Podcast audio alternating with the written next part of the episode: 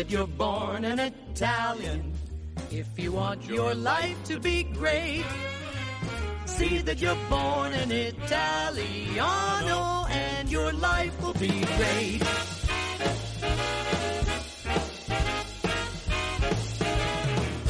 From the moment you're a small bambino, you eat pizza, you drink vino. Then they make you roly poly. You get stuffed with ravioli. If your mama's a paisano, you will have the world on a plate. So see that you're born an Italiano and your life will be great. Hey there, Paisani, and welcome back to another episode of the Italian American Podcast. I'm your host, John Viola, and today is Monday, November 2nd, 2020, which means if you're listening to this as it airs here in the United States, then you can probably hear the tick tock of the countdown clock that everybody's been listening to rather loudly for the past few months, because tomorrow is Tuesday, November 3rd, 2020, and that makes it Election Day here in the United States. And it goes without saying, this one has uh, certainly been a doozy. But we thought since this is really also a once every four years chance for us, uh, we might want to take a look at some of the stories of presidential campaigns from days gone by, ones that won't cause any partisan upset, hurt feelings, anger, you know, stuff we've come to expect from this election season, and ones that have a particularly Italian American flavor to them. So first of all, I want to welcome back two of my favorite paisani who are here with me today. Ro and Pat are joining us yet again, guys. Good to be together on the eve of this historic occasion.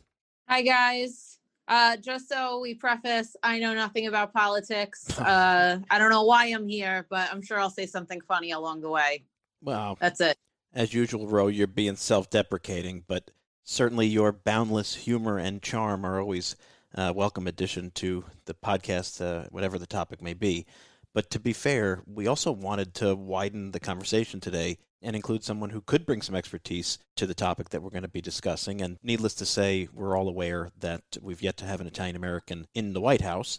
But that's not to say that we haven't tried, and it's not to say that we haven't had a few paisani who've come quite close. And so we've got a special guest with us today who's the host and creator of a podcast that I really love listening to. Uh, I'm a big fan of sort of what if history, and there's probably no more ripe breeding ground for the what ifs than the every four year election of a new president. And I'm really a huge fan of his show, examining the all too often forgotten campaigns that didn't end up at 1600 Pennsylvania Avenue. So I'm very, very happy to welcome from the Fail to the Chief podcast, its host and creator, Thom Woodley, joining us to bring a little bit of extra insight into the flip side of the coin of presidential campaigns. So, Thom, welcome to the Italian American podcast. Yeah, thank you for having me. Great intro. No, thanks, thanks for being here. Thom, you have to understand there's no podcast as fun as an Italian podcast. well, I guess we'll find I've out. A lot of serious podcasts, but the meatballs are always flying here, even with serious discussions. Yeah, mine's not totally serious. It is, however, just me. So I appreciate the dialogue here. We're trying to be the Italian American version of Fresh Air. That's our goal. Oh boy, we- We want to be NPR with an Italian American twist. I don't know if we achieve it, but that's that's on the to do. And that's that's the goal. Pat says our polar opposite podcast is like the Norwegian Friends Hour or something.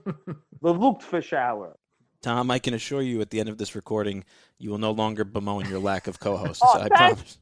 Thank Well, you. I mean, What nerve that? You want me to leave? I'll leave. What No, nerve no. no, that? I mean, to be fair, it's not like, oh, you'll be thankful you don't have co hosts. You'll be thankful you don't have a Pat. oh Just boy, Oh, we go. thank you. interrupting. Oh, Not no. the chef on Fox. Thank you. You interrupt the a lot. You can't deny it. Don't don't deny it. This is my last podcast. I just want to announce to everybody. I'm Oh boy, after oh this boy. one. Yeah, that's like when my mother says it's like her last anything, Pat. That means absolute nothing. Yeah, well, hopefully it is an empty threat. I, I'm I'm sure the whole audience would agree with me. But I got to tell you, compa, if this is your last show, it's one that I'm glad you're on with me because uh, this is a topic you and I talk about a lot, and, and we've been talking about for years. You know, sharing memories and personal experiences and our thoughts and feelings, ultimately about what it means for our community to have or not have at this point an Italian American president or, or even a candidate on a major party ticket. And really, even more so, what do the achievements in the sphere of public service really mean to a community that most would argue is sort of essentially at this point post assimilation?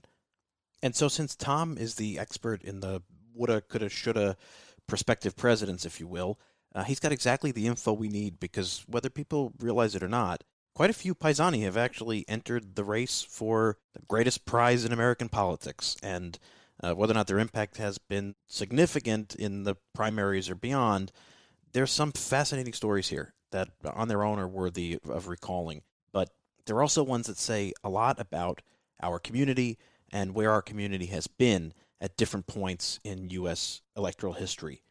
And to begin, we actually have to go much deeper into that history than I think many people would expect, because it's actually 1928, and the first Catholic candidate for president running on behalf of the Democratic Party, Al Smith, is actually also the first Italian American running for the presidency. And I don't think many people would equate Al Smith as an Italian American, but Thom, why don't you tell us a little bit about Al Smith and his life leading up to the 1928 campaign? Yeah. So, uh, listen, on every episode of my podcast, I go through and I, I, I ask a couple of questions. I, I, I do I do the podcast on who are the guys, and you know, other than Hillary, it's always been a guy, right? So far, who's been nominated by one of the major parties or or an important third party. And I look into you know not only who they were um, and how they ran their campaign, but like why they lost and how America might have been different had they won. And a lot of the, a lot of these cases, like you get the idea that a lot of these candidates are really just kind of the same thing. Like a lot of the guys really are very boring because they're just a politician who's in the right place at the right time. They're your Bob's Dole, you know, they're your Walters Mondale. They just happen to get caught up in sort of the tide of history, but they had they started with a pretty good, you know, they they were somebody's son, somebody's whatever. Um, they started with a pretty good pedigree, and they were very boring, and that's why they didn't win the election.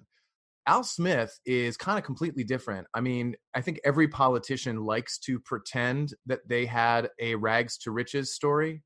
You know, I think it was famously said of the elder George Bush that he, uh, by the governor of Texas, and Richards that he uh, he was uh, he's the kind of guy who was born on uh, third base but thought he hit a triple. You know, I remember that. Um, and uh, so a lot a lot of presidents, uh, you know, like look at George W. Bush, who kind of affected, even though he's you talk about a wasp. I mean, he's a Connecticut and Maine boy, but he sort of has this affectation of this Texas oil guy.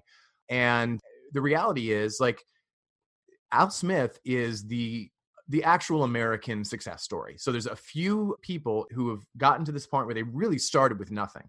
There's not many in history. Um, but Al Smith is one where it's it's literally the rags to riches story. I mean, this guy was born right in the tenements on South Street, uh, near the South Street Seaport, and uh, I believe his father died very young. Now, his father did have Italian heritage. His father's name was Alfredo Ferrero, son of uh, Italian and German immigrants, and he passed away when Al was very very young. Al kind of went working for the Fulton Street uh, fish market. That was his job. And, uh, you know, while, while Kennedy was out boating around, you know, and, and like, you know, Frank Roosevelt was living in Hyde, you know, his Hyde Park mansion. Here's Al Smith kind of gutting fish. And you could make an argument that that's probably maybe better training for politics ultimately, because he really had to get his hands dirty and he really struggled. And the way he got ahead is, um, you are probably all familiar with the Tammany Hall organization uh, you know, Boss Tweed and all that. If you if you're up on your gangs of New York, it's in. It kind of actually goes all the way back to Aaron Burr. Aaron Burr founded that organization. It's kind of been running the Democratic machine of New York City, kind of since then, at least for the 19th and early part of the 20th century. And uh, Al Smith came up through that, and he did it by being just literally like a lovable street urchin. Uh, he kind of hung around the local saloon and eventually met some people there who uh, liked this kid hanging out and kind of like like he was in Goodfellas. He's like the spider character, right? He's like the, the kid who like gets them their drinks and runs around and runs little errands for them, but they liked him. And so, you know, when when his friend kind of became uh, the boss uh, of Tammany Hall, he took Al under his wing, made Al an assemblyman. Al got kind of shipped off, basically representing South Street in front of the New York legislature. And uh, they put him in charge of things that he had no idea what to do about. They said like, "Hey Al, you're going to be, you know, on on the farming committee." And Al said something like, "I I've never even been to a farm." You know, he he he said he literally was like, "I don't know what I'm doing." Um, but he found something really interesting when he got to the the assembly that um and, and by the way, Frank Roosevelt got there at the same time. So they kind of grew up together in that in that world. And um, you know, he he was underestimated from the beginning um, he was a, a, a, you know slighter stature, kind of uh, had had the accent, you know, didn't come from the the Hyde Park sort of hoity-toity stuff that Roosevelt and everyone else did. So he was essentially an urban hick, and everyone treated him that way. And he realized, you know, the one thing I got is uh, I don't have an education, and I don't have, you know, the the polite manners and so forth. The one thing I do have is the ability to uh, to make everyone like me. He was gregarious, and that got him all the way. He was he got to be speaker. So that's his early life. He really kind of came into his own um, during the uh, if you remember uh, early 20th century there was something called the, the, the triangle factory right the the triangle shirtwaist factory And they had a fire that was devastating killed i forget how many women but a fire broke out and that kind of uh, that became al's sort of soapbox and he was able to kind of mount that the other thing i should say about al was that he didn't want to get into politics he wanted to get into theater he was an actor and the only reason that i think he didn't become an actor um, again remember this is the you know early 20th century, being an actor was kind of considered not much of a step up from being a prostitute, literally. True. Like it was, it was very looked down upon. Uh, and the only reason he didn't become is because the woman he wanted to marry, her parents said, "We're not going to, you know, give permission for you to marry any actor." So he said, "All right, I'll go into politics," and so he did. Um, but yeah, so the Triangle Fire was like sort of the issue that prompted him to move up and develop his oratory, and from there it was a kind of a short. Uh, short distance from him, uh, eventually becoming a governor of New York.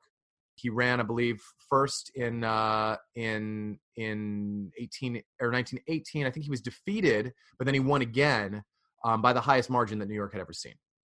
Um, and from that point in the 1920s, he was kind of in the lock as you know this is this is the guy. This is this is the the Democrat to to beat if you want to be nominated in the 1920s. Yeah, Al Smith is really somebody that deserves so much more study than he gets. And you know, you talk about the Triangle Waist Shirt Factory fire. Just for our listeners who might not have heard us talk about it before, 1911, really a seminal moment in the history of not just workplace uh, safety and regulation, but also in Italian American history. Yeah. When 146 garment workers, most of them women who were Italian American or Jewish American, uh, die in a really tragic circumstance. Uh, many of them locked to the machines, certainly locked in the factory itself. Yeah. So avoidable. And it really is a, a sort of pinnacle moment for workplace reform, but also the burgeoning idea of these um, outside the mainstream ethnic groups kind of looking at their rights and what it means to be defended here in the country. Now, Smith is obviously a big part of that. And it's those kind of policies and those kind of issues that he takes on that means so much to so many new immigrant groups. Yeah. He's so identified as the immigrant's son or, grandson in this case. I don't think most people really realized that he was Italian American. Mm-hmm. You know, his grandfather changes the name from Ferrero to Smith, uh, transliteration of the actual name, and to, to many, many people, I think just as much as his ethnicity might have meant if Italian Americans recognized it, is his politics, Yeah. this ward mentality, this little guy immigrant story, this punching above his weight class. Uh, he, he's a figure that the Italian American community rallies around. I think even if they don't recognize he's, at least in some portion, one of them. I, I think he's just a very attractive figure to the Italian Americans at the time and, and, and even now. Right? I mean, Pat, you and I talk about him a lot. he fascinates me. Uh, there's very few Italian Americans that fascinate me to the level of Al Smith. And I always categorize Al Smith, I call it the Jimmy Durante generation. He's even before the Jimmy Durante generation. And what I mean by the Jimmy Durante generation is they were the very, very first Italian Americans.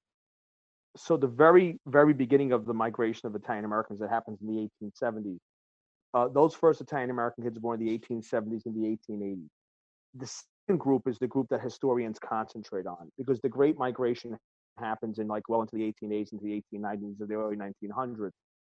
And I think, John, you mentioned about his Italian American identity. And I think that one of the issues or the challenges that the, I call it the Jimmy Durante crowd had, is that there were so few Italian Americans here at the time that it was kind of hard to maintain a culture because the people just weren't there. You know, they intermarry very quickly because they're much more Americanized.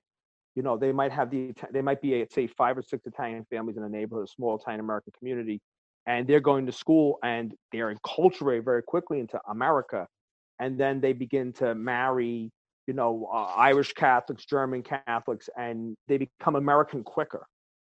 And I think that their identity is a very interesting identity because I don't think I also don't think they receive the same amount of prejudice because they were a super minority. And I think a lot of times the prejudice they did receive, and I think this goes to Al Smith, uh, is the fact that their Catholicism was more glaring to the to the American establishment than their Italianism was. Yeah. I think Mario Cuomo is much more an Italian American candidate than Al Smith would be. So if I could ask our expert, do you have in your research, because I've been fascinated, do you have any idea? Because John, what I what I've been able to ascertain on my own independent reading through the years is that Al Smith's grandfather was somewhere from Liguria. Am I correct? Yes, Genoa, as far as I could tell. Because they were the very first immigrants. The the, the people from Liguria, from Genoa, were in New York and New Jersey before the Southern Italians came. Not by a lot, but I would say around the Civil War years and probably a little bit before that. But do you, do we have any idea of the Italian background of Al, Al Smith's grandfather, other than the fact that I mean, how do we know he was Italian? Is it from Al Smith saying that he was Italian? Do we have records? Do we have immigration records? Yeah, we do. We have immigration records from uh, Castle Clinton, I believe. Stephanie, as usual, dug up everything she could as we were doing research here, and she did find the family's immigration records. Um, we, we know they come from Genova, but again, you know, throughout his life, there's very few references even that he makes to his Italian background. So, uh, you know, th- th- this is not something that uh, leads his biography, and, and I think it's safe to say because his father died young and he was raised by his Irish mother in a predominantly Irish neighborhood. Uh, I think this is what his character becomes. Now, did, did Al Smith has no has does he have descendants? He adopt he adopted a child. Am I correct? Oh, he had many kids. He did have many kids. Okay. Yeah, and they're still running the Al Smith Dinner and uh, his foundation yeah. and things. I mean, he, he, his progeny is uh, Irish. Let's put it that way. He, he he his mom was Irish. He married an Irish woman, and they had an Irish-sized family. I think he had five or six kids. But you know, they they don't participate obviously in the Italian American community. I think Al Smith's always been identified as Irish, but I found it really interesting. Pat and I were digging through stuff, and we found a campaign song written in the Italian American sections of New York about Al Smith in Neapolitan. Pat, did you get a chance to translate that? Uh, it was fantastic. John and I have had conversations with what I call Lou Monte Italian. And Lou Monte Italian, if if you don't know who Lou Monte is, he's the guy who wrote Lazy Mary, Cielo Luna Mentomata, Peppino the Italian Mouse, Dominic the Donkey. He didn't actually write the songs, John. Who wrote them? Ray Allen wrote them. Ray Allen wrote them. Yeah. Um, but they're they're sung in a I've come to the term like a hybrid Neapolitan that was kind of a lingua franca since every every uh, Neapolitan is a language, but within Neapolitan there's a bazillion dialects. And throughout the south of Italy, if you take any language group like, you know, Barese has a language, the Sicilian has a language. There's, there's, there's the, the amount of sub dialects that change from village to village. So if you came from different parts of Campania, even though you're living in New York, you have different words for things. You, you have you speaking a different language. And I found that I found that if you listen to the old song, they kind of use a simplistic Neapolitan. Now, without that would be like the city spoke language as the lingua franca for the Italian of New York. And I find that in the same way, you know, uh, we love. I mean, John is Louis Prima's biggest fan. Louis Prima kind of speaks, I find, in a generalized Sicilian in New Orleans, like um, Lou Monte's Italian uh, Neapolitan is for New York. So you go to New Orleans, everyone is Sicilian, right? I, have never heard of anyone who wasn't. Every Italian American I've ever heard from Louisiana. Am I right, John? There's always I've never heard anyone. So you have like a, a lingua franca of Sicilian, um, and I don't know enough about Sicilian to tell you where it's from in New Orleans, and I find that New York kind of has it, and a lot of them, a lot of this Neapolitan general language was used for comedy records. But John sent me this song today, and it's a campaign song for Al Smith. Like basically, let's go out, uh, Alugama. We're all, we're all shouting for Al Smith. Hip hip hooray for Al Smith. Al Smith respect Italians.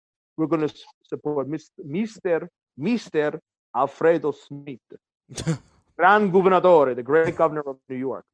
and I thought there was yeah. two things that I just thought struck me right away. The first thing is that it's a gold star for America because America gets beaten up so much, but we have to remember we were so far ahead of the world that we integrated are immigrants and very quickly they were voting citizens.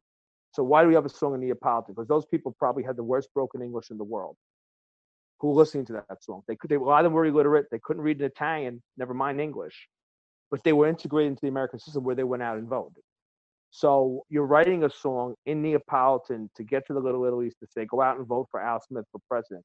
So it shows the beauty of the American system and the Italian Americans wanting to participate in the American political system, wanting to be part of America and American, and America opening and granting them citizenship and allowing them to integrate, which really, you know, it seems kind of like natural today. It was, it was in many senses a revolutionary concept for the end of the 19th century, or the beginning of the 20th century. So you have Italian Americans integrating into politics, and the campaign is in Neapolitan to get them to go out and vote. It's kind of like if it was a, a Spanish commercial for president today on Univision. Yeah, good point. And and and the the the next thing that I get is that you you find they're cheering for Al Smith. Al Smith is their guy. I would imagine a big part of it is, is the hometown factor. He's governor of New York, right? So the Italian Americans, this song is, is clearly marketed for the New York, New Jersey audience. Um, because of the language that's used, you could see that they're rooting for their hometown guy. Uh, I'm sure the fact that he was Catholic, he was he was from a, like a, a, a self-made man, all those things kind of put together to make him a bridge, really. So he's an American candidate, um, and he's part of the American system, right? He's governor, he's in the state assembly, he's running for president, but he still has enough of the commonality of the American immigrant experience, the outsider, the Catholic who's who's not accepted by general society, that he's kind of a bridge. So they're the new citizens crossing into the American experience, and now Smith is that wonderful bridge that allows them to climb over him and to participate in in the beauty of American democracy, which they didn't even really have in Italy. No, you make a great point. That that bridges so much for our community, but really so much for the rest of the country. Like Thom, how, how, just how how earth shattering was this candidate? How, how, outside of the norm? And and tell us a little bit about his candidacy yeah. in the campaign. Yeah, I mean, so he was nominated for for the Democrat. I mean, he became the Democratic candidate in 1928. The thing to remember is 1924 the Klan was at the Democratic convention. Wow. Um, so this is how different the parties were. Um, uh, you know, there was actually the, the the 1924 convention took place in New York City, and you know there was a big push to nominate Al for that. Um, he was a sitting governor at the time, um, but uh, they that was actually the I think I, I think it went for like something like 112 ballots. You know, nowadays they pick the guy on the first ballot because it's more of a coronation than the convention because the primaries have already happened. But back in the day, the convention was where they actually picked them. Right. And so there was a, a big contingent there that was saying, hey, you know, Al Smith should be our guy. It's hap- the convention's happening in his backyard. But they couldn't agree. And one of the things they couldn't agree on, uh, well, the two major issues that they couldn't agree on was prohibition, right? Because we're in the thick of prohibition Al being, um, you know, again, as we sort of danced around, he was always the candidate kind of of the little guy, right? And was making that pitch, like as he's an assemblyman, like I'm the, I'm the candidate, the little guy from South Street. Little guy from South Street, you know, doesn't want, you know, he he want he, he's what they called a wet, you know, versus the dries, which were mostly, you know, you know, pro prohibition, mostly Protestant, you know, and mostly Midwestern and upstate and so forth. But um, that was the one big issue. The other big issue was literally like, should we, the Democrats, put in a plank condemning the Ku Klux Klan or should we not? Wow. Right. If you can imagine the difference from the party of today. And there was, you know, fully robed and masked Klansmen on the floor of the DNC. Now, this is at a time, of course, when all of the southern states had been since before the Civil War, you know, all of your everything from, you know, Virginia down to Texas was uh, never voted for a Republican and uh, so that those conservative Democrats were like the the one contingent that the Democratic candidate could always count on, right? So it was a big issue, and and eventually they and ended up in 1924 they ended up going with a conservative Democrat from West Virginia instead, who lost uh, badly to Calvin Coolidge. So when 1828 rolled around, it's crazy, but to think about it, but he was kind of considered the choice from the beginning, and it was almost sort of by default. Um, however, I think it's important to say that, yeah, I mean, you mentioned him being a bridge, and that's absolutely true. I think if they had kept the name Ferrero, would he be nominated as candidate? Maybe not. I mean, there's there's a, a case to be made that sort of the anglicization there is what allowed him that rise to the national level. His Italian heritage, as far as I could tell, didn't come up to a huge degree in the course of the election nor his Irish heritage so much as the Catholicism did. The Catholicism, that was the factor that sank him as a candidate. And I, I almost wonder if it's one of those things that's like, you know, when Kennedy was running later, obviously there was a big, you know, kerfuffle at the time about him being a Catholic. But again, had Al Smith not run, that wouldn't have been possible, right? Um, his yeah. his election. You know, they didn't talk about like Kennedy's affairs and so forth at the time. It was almost like that's a bridge too far. We're not going to go into that. Like they didn't even want to talk about the idea that this guy was sort of like the son of son of immigrants. You know, Yeah. Um, it was more the the the Catholicism was the immediate issue, and there was accusations of when you hear people talking about why did Al Smith lose that election you know rum and romanism are the two big things you know? Um the the fact as as they say or or as i say in my podcast gin and the virgin. Like the fact that he he was anti-prohibition um so that's an easy cloth to paint someone with oh this guy's a drunk you know? He's anti-prohibition. He's a wet.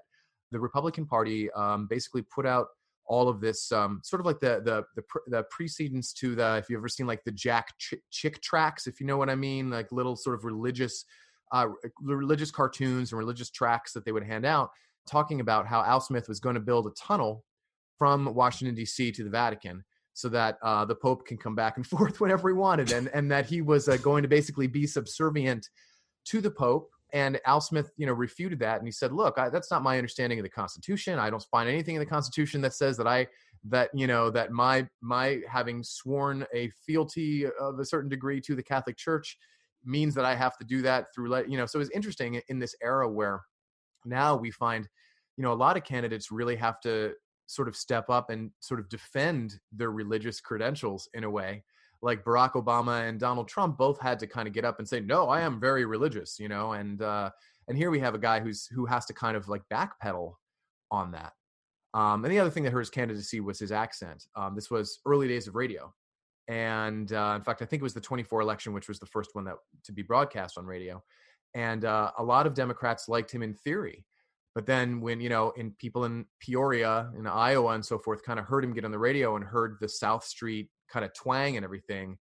Um, he seemed much more parochial, right, and much more sort of like, well, what does this guy know? What does this guy? I mean, he might know how to how to get the South Street fish market going, but why, you know, up against Herbert Hoover, who's the, the the commerce secretary and has literally built all these bridges and so forth and rescued stranded people and all this stuff. So it was kind of a, a race lost from the beginning in many ways. However, it's kind of interesting to note that like uh, you know, had Smith had Smith been elected, uh, it'd be I mean it's it's kind of it, obviously we're talking about alternate history now and and we're into the world of suppositions and so forth. The stock market crash would have hit him the same as it did with Hoover. I mean, that happened in 29, so it would have been you know six seven months into his candidacy, into his into his presidency rather. So he wouldn't have been able to stop that. That you know that was already coming. But um, we see later he is he kind of when when FDR comes out and does the New Deal, Smith is kind of against it. Like Smith Smith. Even though in many ways the New Deal, deal is based on things that Smith kind of piloted from the state house. So it's kind of tempting to think about Al Smith as like, hey, had he been in office in like 1929 to 1932, maybe we get a much smaller version of the New Deal, right? And it's a version that like maybe doesn't blow up the federal deficit to the great degree and et cetera, et cetera. And maybe maybe that does help to ameliorate some of the problems of the depression in other parts of the country. You know, because uh, I mean, we don't need to debate how you know the New Deal or Herbert Hoover or anything like that, but that's one of the for outside of his background, his candidacy and his election is one of those points in American history where you can point to and go, "Hey, here here is a here's a place where actually choosing the different guy might have actually made a humongous difference."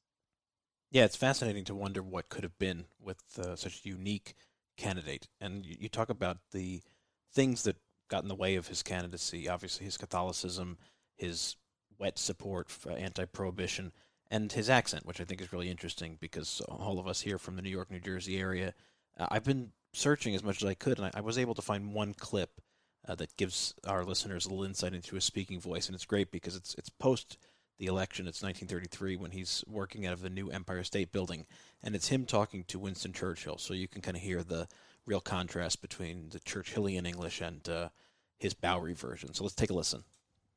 Well, what do you think of the sight of Greater New York from the 86th floor of the Empire State Building? I think it's a marvelous sight. Well, it's uh, much the highest I've ever been up. Highest for me, too. When you need mealtime inspiration, it's worth shopping Kroger, where you'll find over 30,000 mouthwatering choices that excite your inner foodie. And no matter what tasty choice you make, you'll enjoy our everyday low prices, plus extra ways to save, like digital coupons worth over $600 each week. You can also save up to $1 off per gallon at the pump with fuel points. More savings and more inspiring flavors make shopping Kroger worth it every time. Kroger, fresh for everyone. Fuel restrictions apply. You know, when we talk about Al Smith and his legacy, I, I think that people kind of forget the context. You know, don't forget the Democrats were a party way out in the wilderness f- post Civil War until Al Smith. The idea that so much of what he sets up in terms of a new progressivism becomes the New Deal, which becomes the basis for post war America. I mean, the guy is, it's a shame to think somebody like that could be sort of only remembered in history as the novelty Catholic who runs and loses. And it's interesting uh, as we continue down our path of sort of Italians who almost were in the White House, the next time we get an Italian anywhere near the candidacy is as the vice president. And frankly, a woman who did a lot in her time and will go down in many ways, unfortunately, for the novelty of being the first woman Right. on a major ticket. And that's Geraldine Ferraro, who is the much celebrated running mate of Walter Fritz Mondale in the 1984 presidential campaign against Ronald Reagan and George H.W. Bush you know, Geraldine Ferraro, uh, again, a New Yorker from the city, a daughter of Italian Americans, school teacher, hardworking, puts herself through law school. Again, loses her dad early, another similarity to Al. Hmm. And uh, I think much of her legacy these days, unfortunately, is about this novelty of a woman running for the vice presidency on a major ticket in the mid 1980s. What can you tell us about Geraldine Ferraro's selection as the candidate and that campaign? Because her Italian American credentials are stellar. She was a very self identified Italian American. She was active in the National Organization for Italian American Women, the National Italian American Foundation. I mean, she she definitely Yeah. self identified. But as a candidate, obviously, both a huge celebration for a lot of Americans and unfortunately very controversial Yes. based not only on her gender but also on her ethnicity Right. in this campaign. So tell us a little bit about her, how, how she gets to, uh, on this ticket and uh, what it does to the campaign. Yeah, I mean, the the choice of a vice president is always kind of a fascinating and fraught thing. Actually, the history of this, I would argue, goes back to about 1972 with George McGovern.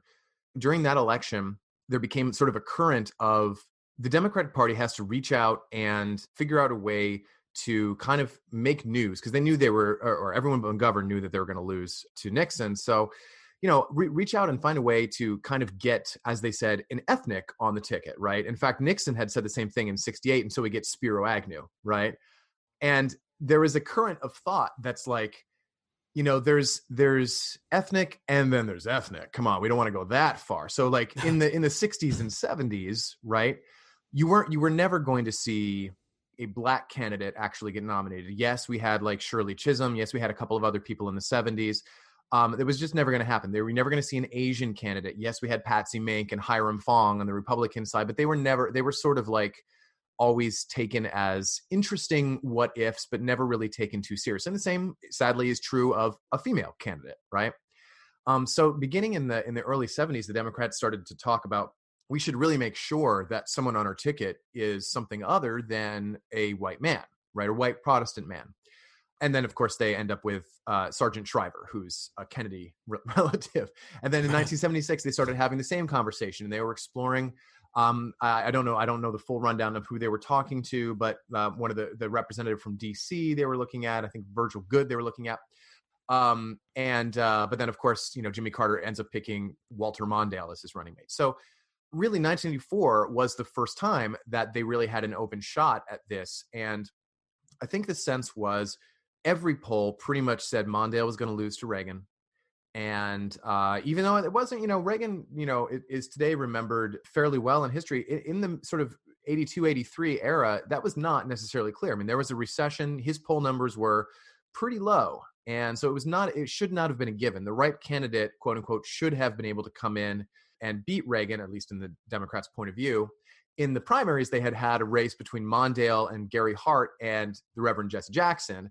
And I think Jackson's run convinced some of the, the higher ups at the DNC, like, look, we need to get some sort of quote unquote ethnic on there. And I think they had decided, like through the 60s, 70s, and early 80s, that there's sort of a spectrum of ethnicity that was tolerable to quote unquote white America, right? And the and Irish that was tolerable, right? Um, and sort of me, anything in the Mediterranean zone was now considered tolerable. Like you had Agnew, right? Um, you had Dukakis, who had been governor of Massachusetts. Um, the person that they had originally wanted and talked about running was Ella Grasso, who was another Italian American who was the governor of Connecticut, and way back in the in the 70s and so forth. And they were really trying to recruit her for better things, but then Ella died. So since we're talking about the Italian American experience, there is something to be said for at this time in history, 70s through the I would say 90s, Italian American kind of begins to become sort of one of your acceptable ethnicities to the Protestant, you know, Midwestern America. And so really it was a case of Mondale knew he was, knew he was going to lose or thought he was going to lose. He's like, well, at least let's let's try and, and appeal to a demographic that we can win over and let's try and appeal to women. Let's make sure we get a woman on the ticket. Let's make sure we balance her, get her from a different region. He was from, of course, Minnesota. So New York makes sense. I have to do the math on this. I think there's been more candidates and running mates from New York than any other state um, hmm. over time. Um, interestingly, the most the most vice presidents by far and vice presidential candidates come from Indiana, which is strange. But um, but New York is is right. Not offensive to any candidate themselves. It's, it's, it's the most median mild, of states. Yeah. The most exactly. Yeah. It's like yeah, it's the mild salsa of states. Um, Monte Corvo, our, our one of our top listeners is from Indiana. Oh yeah, yeah. We, we have, a... have, an Indiana fo- following.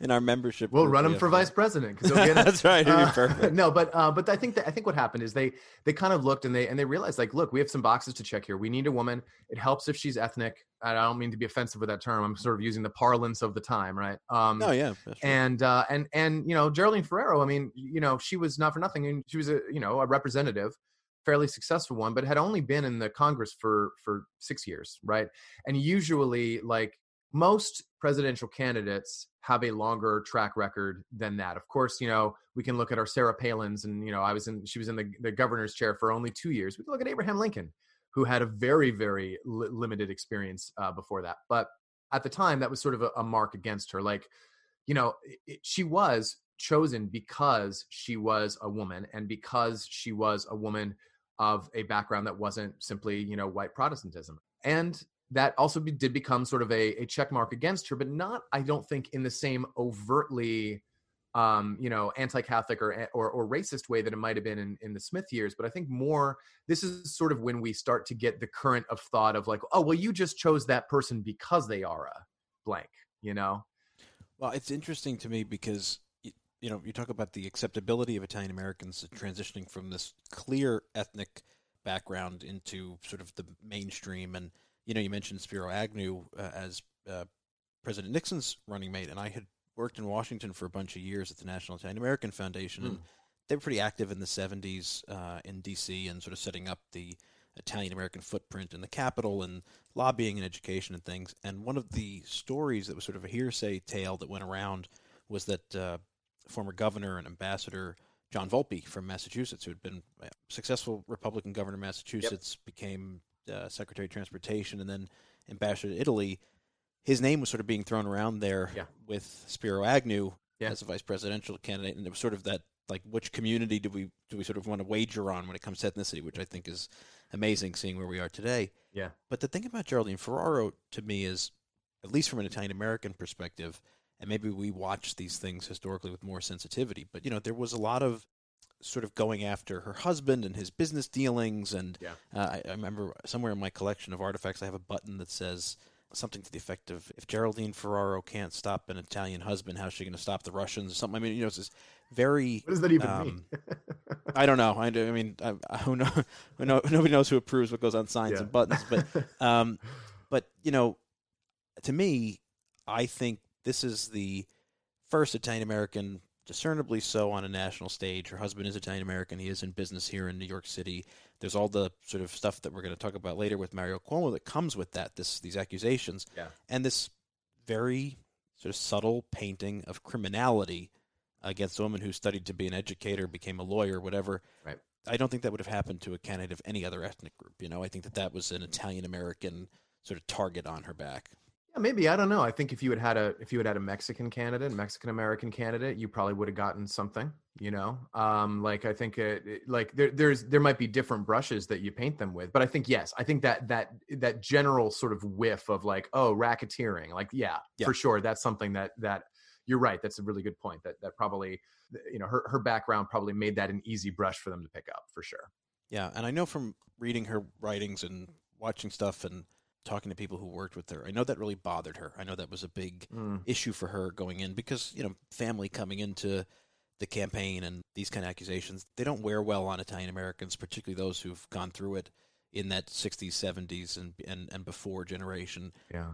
And it's an interesting transition to the next name that I think, even though he never actually appeared as a candidate, be it on a primary ticket or uh, obviously the general election, for me, he's sort of the crux of the whole conversation, which is Governor Mario Cuomo, Yeah. because much of our audience would obviously know of Governor Cuomo's long history of public service and his three terms as governor here in New York. But here was a guy who sort of start like right place, right time. Talk about with Al Smith. As Italian Americans are coming into what the New York Times called sort of the Italian American decade in the 80s, this figure seems like the most viable national candidate amongst them. I mean, Nancy Pelosi's not where she is today yet, and Yeah. Antonin Scalia hasn't been appointed yet. Yeah. And Mario Cuomo is this sort of ideal Italian American candidate and one who's deeply, deeply attached to his heritage, deeply aware of the criticisms of Italian Americans around the country and, and defensive about it. And in all of the years that he is seen as the ideal frontman from just a Democratic Party perspective, he never opts to run. So you want to talk a little bit about how he danced around the presidency or the candidacy multiple election cycles. Yeah. Yeah, it is. It is kind of interesting. I mean, he became governor in I think '83, if I'm not mistaken. He was elected in '82, '83. Um, yeah, I mean, Mario Cuomo. Look, I don't, I don't, I haven't gone into an episode of him because so far I've only done the people that have officially been nominated. Um, and he, but he definitely, definitely falls in that category of this is one of the, the greater kind of missed opportunities. I think for a lot of reasons. Um, he could have been a contender in, um, and this is anecdotal. He could have been a contender in '88 in 88 reagan was retiring. Bush the elder uh, was not a lock for the republican nomination. He was up against bob dole and and pat robertson the televangelist. They were kind of shooting it and al haig. So was, there was some question of like are the republicans going to nominate someone who is like a little bit flawed a little bit crazy? Like al haig was a, was not a popular person. Pat robertson made a lot of people scared. So there was a real shot for the republicans to do that. And the democrats had a had a wide open field um, I think you know, anecdotally, I've heard a couple different things uh, about him not running. I think there is a sense uh, I always got with with Cuomo about not wanting to sort of like w- waiting for his turn or something, which is almost a very like Republican thing to do. Uh, in, until Trump, like most often, the the Republican candidate for the last fifty years has been the person who came second this last time. You know, the Democrats tend to shake it up a little bit, but there's a sense of Cuomo having sort of more of an older, older style kind of like, I'm going to wait until last, I'm going to wait for my turn. So I've heard that sort of in reference to Dukakis, because here we have um, in '88 the the rise of a well, first of all, the nominee to beat in '88 would have been Gary Hart until a sex scandal Right. broke him, Yeah. and um, but it really looked like Gary Hart was going to be the nominee. And I've heard some things about potentially about how Cuomo didn't want to set him, him himself up against Gary Hart, right? Um, and then as far as Dukakis goes, you know, there's a current of thought that's like Dukakis was also quote unquote ethnic, right? He's Greek. He had a longer track record as governor. Um, granted, though, I will say his track record was, I think, more checkered than Cuomo. I mean, he had some issues in his in it that I, I think Cuomo would not have. But there was sort of a general sense in '88 that's like, hey, we, you know, we have the Reverend Jesse Jackson. He's going to come in. He's going to be the black candidate, and we have Governor Dukakis, who's been governor for like more like ten years. He's going to be sort of the ethnic candidate, right? And then you have you know Al Gore and all these other guys who are sort of going to occupy the the you know the white Protestant zone. So there there is kind of a school of thought that you know um, Cuomo sort of deferred to sort of uh, again not not meaning to, to be inflammatory in any way, but kind of deferred to the other more established ethnic candidate in the race. Um, I think also probably the narrative of New York versus Massachusetts had something to do with it. Um, Massachusetts was on an upswing. Boston in the 80s had some serious problems, but in the mid 80s, kind of the Massachusetts miracle, and Dukakis, right or wrong, was taking credit for that, right? New York in the 80s is a very different place. Um, and I think that there was a story that Dukakis could kind of get behind. And so Cuomo just declines. Like he doesn't even put his name in. Now, in 92, this is the big question I have. And I have no idea. I really don't have any idea because 92, Cuomo was by now, he had been governor for a decade. He was considered an elder statesman of the party. He was you know he polled very well he, but he comes out and he says you know i'm not a i'm just not a candidate. And i i frankly don't i have no idea why that is because at that time there was no front runner. I mean bill clinton ended up winning that nomination but he was uh you know he was kind of a jimmy carter-esque character. Yeah. You know jerry brown was a big shot but he was in the race later Paul Tsongas is another like a guy who was in the 1992 race who had a good shot. You know, obviously a Greek Greek heritage on his side, but you know, other than Bill Clinton, it was really just like a handful of senators, and and I I, I have no insight as to why Cuomo you know decided uh, ultimately not to run. And see, that's funny because I think for us, we have been hearing about the reasons he didn't run or the alleged reasons he didn't run uh, for as long as we can remember. Because as an Italian American, looking inwardly at our own history and our own experience here, this moment he decides not to run in the 92 election is significant because, you know, Cuomo is the son of Italian immigrants, grows up bilingual, like my grandfather, born here, but learned English as a second language. You know, if you think about Cuomo's convention speech in 84, it, it goes down. I mean, here's a guy who's keynoting, uh, like you say, very early on in his gubernatorial career and it lights up the convention. I mean, it's, it's definitely the most memorable speech from the convention, one of the more memorable convention speeches ever. Um, just a darling of the progressive movement then, the early form of it. I mean, he very much a guy driven by character. Um, I always said you could disagree with Mario Cuomo's politics, but you couldn't disagree that he showed the math. You knew where it came from. Here's a guy who graduated number one in his class in St. John's Law School could not get hired in any of the top 50 New York law firms because he was Italian. Some of them actually told him that a name like his, you know, wouldn't fly in the firm. Goes to work in Brooklyn, defends the Corona Fighting 69, 69 homeowners in Corona, Queens who are going to be evicted for development and, and wins. He's just a man of he, he's a bleeding heart. You can see it, you know, where he is. He's he's infamously thoughtful on how his Catholic faith that he lives and practices is reconciled with his I guess would then be considered liberal uh, political opinions on abortion and things like that. And he he does like check all the boxes. And 92 from the Italian American personal experience and Ro, I don't know if you were around to remember in 92. I was 5 in 92. Yeah, you were you were a baby, but I, I was I was 10 and I remember waiting with my dad watching and my dad was a fan of George H.W. Bush because my dad had served in the military, had been reserve during Gulf War. I mean, don't forget George H.W. Bush going into the beginnings of the primary season, he had like an 89% approval rating. I mean, the guy. That's correct. He did. I mean, yeah, yeah Reagan didn't have that. And Cuomo was the candidate everybody wrapped their hopes around. And, and this was the first and last time I think we've seen even Italian Americans that might not have been inclined to vote for the Democrat or supported George H.W. Everybody in the community got excited about this guy. I was sitting with my dad that December of 91 as the reporters were waiting for him to board a plane to New Hampshire to announce his candidacy. Yes. And then it just doesn't happen. Oh, I remember like it was just, I could tell you what I remember from 92.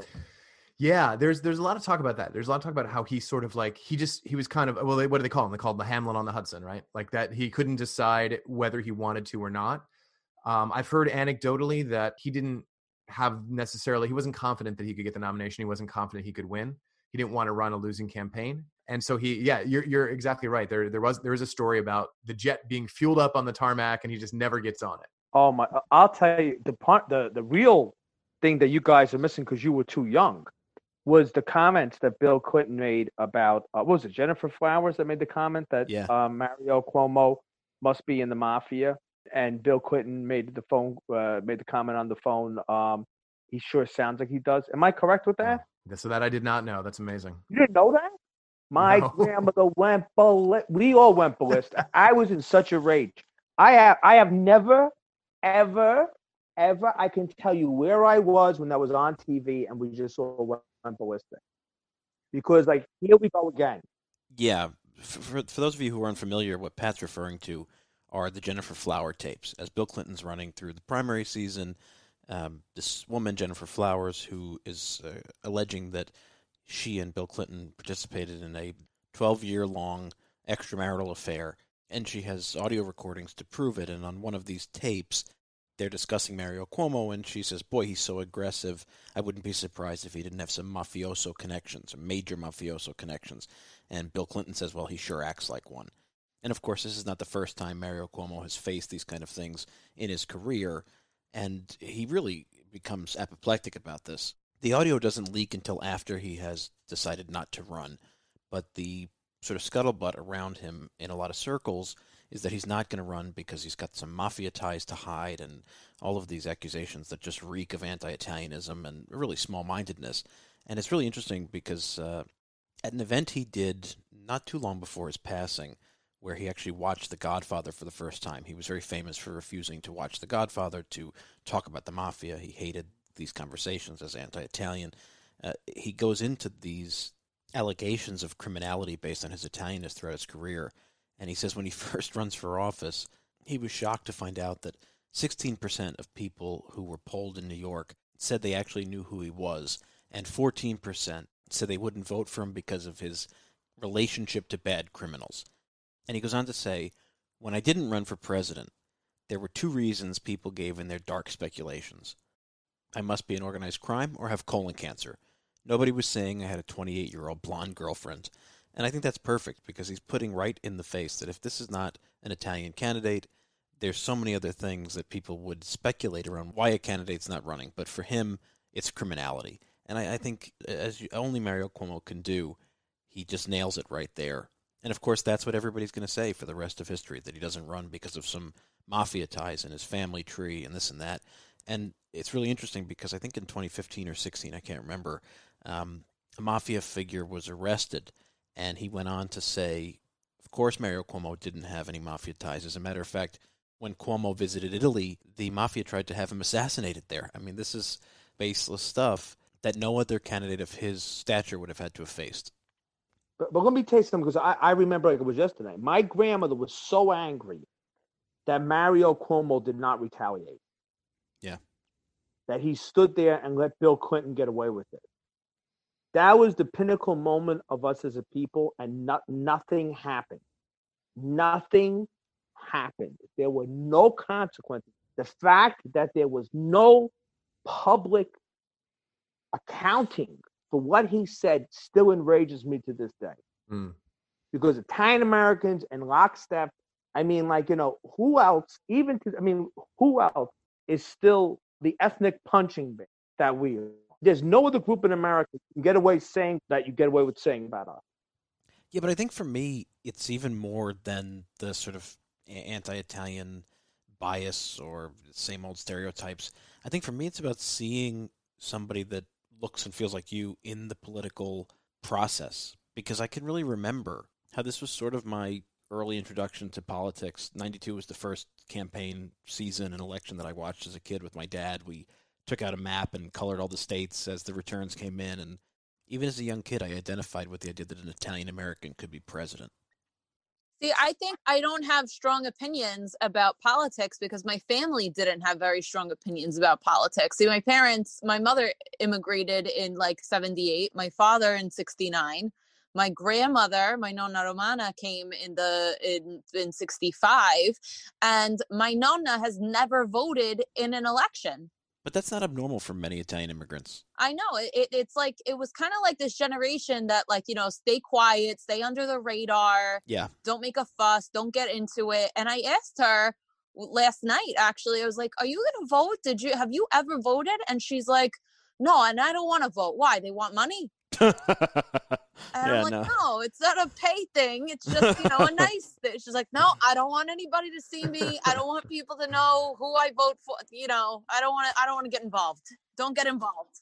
That's why I think his candidacy meant something to the community because I got the sense that this was the kind of guy that could excite those people who were immigrants or children of immigrants who were detached from the political process, didn't see, you know, we talk about that a lot, like seeing yourself as a young person or, or at any age in this process means something. It inspires something. Seeing a, a I don't want to say necessarily a role model, but a would be comparison to yourself.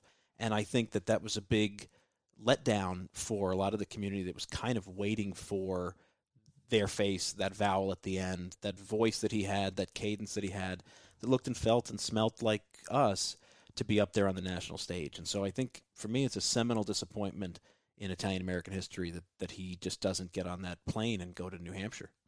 If you asked me about 92, at least from my experience where I was and the people that I was around, the Irish adored, and I know this before we got on the podcast, we were talking about Kennedy and the Irish.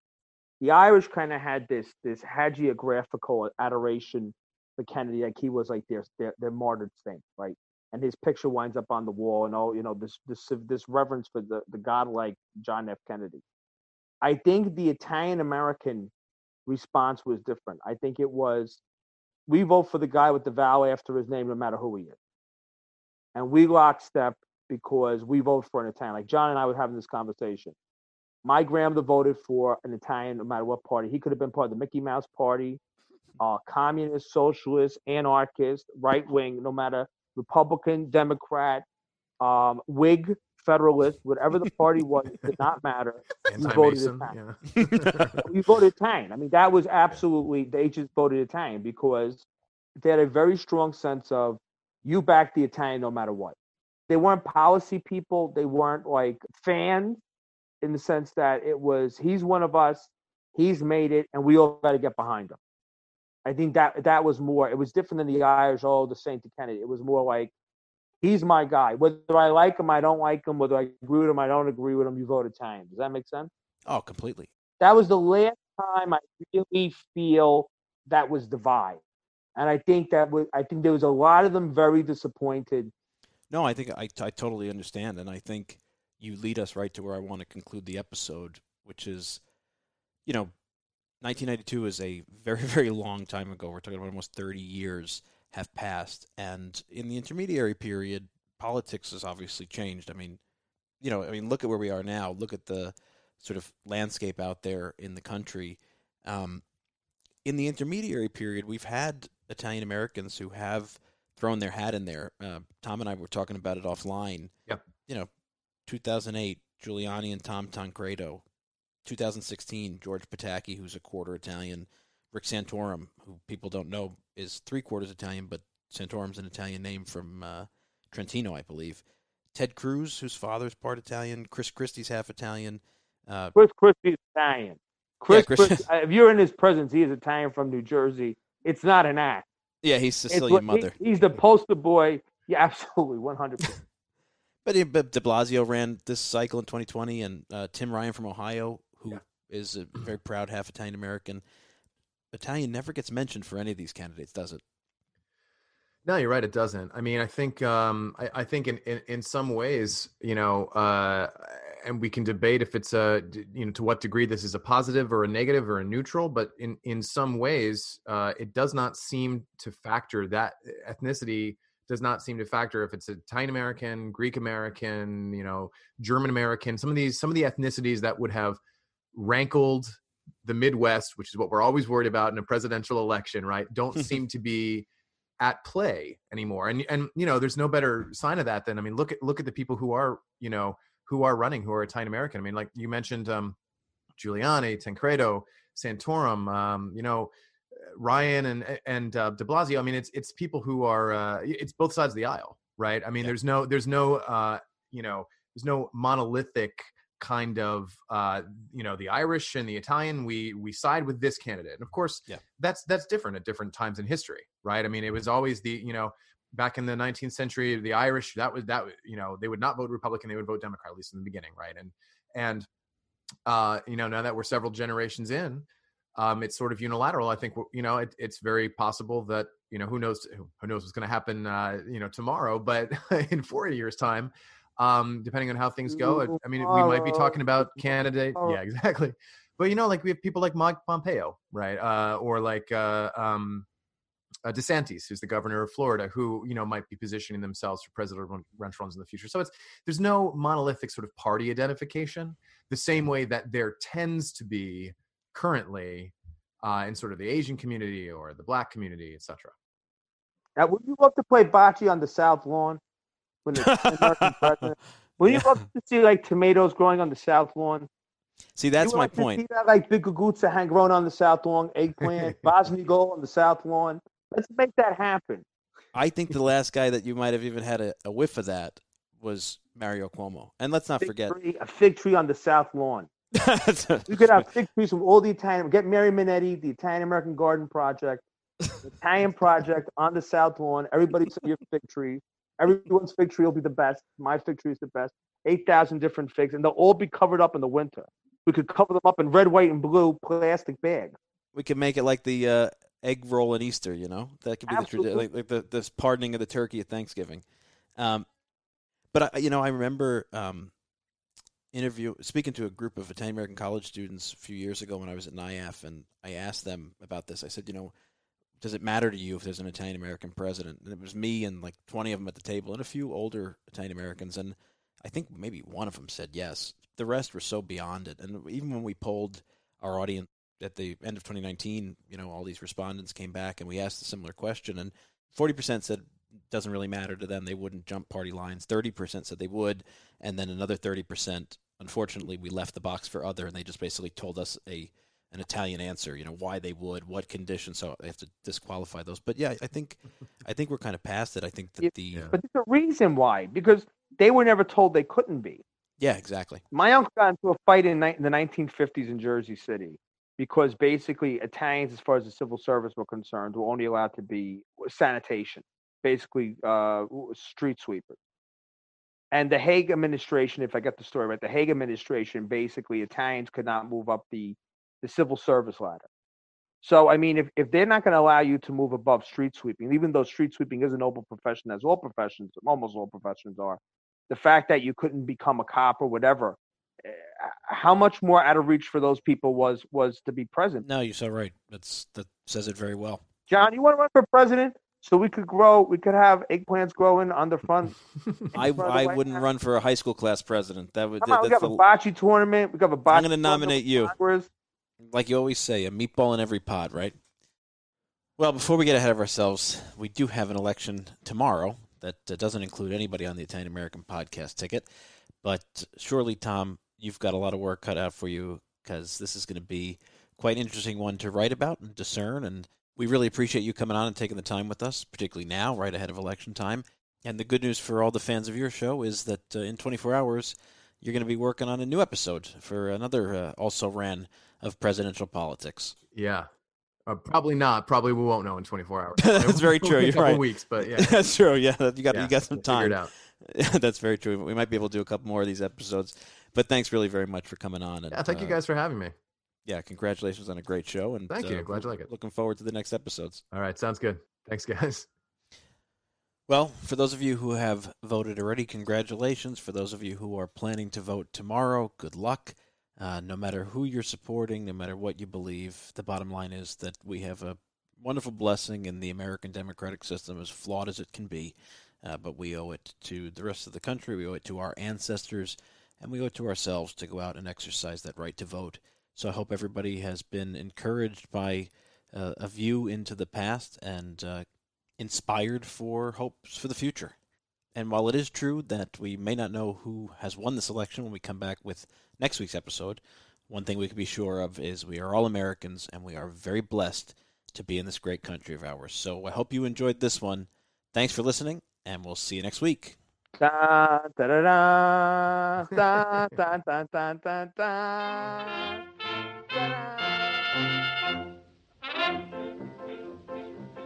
tutti Stati Uniti siente solo un uomo e chi le nu grand'uomo sapete voi chi è è Mr. Fredo Smith o gran governatore e noi con tutto cuore o voto lì a sta grande repubblica si fa l'elezione, o presidente Cagnera e che sta nazione ci vuole democratico, ma che sto ognuna ritta non ci perdimmo in chiacchiera, volimmo Alfredo Smith. Insieme con noi a Lucca tutta gente, volimmo Alfredo Smith presidente, e viva Alfredo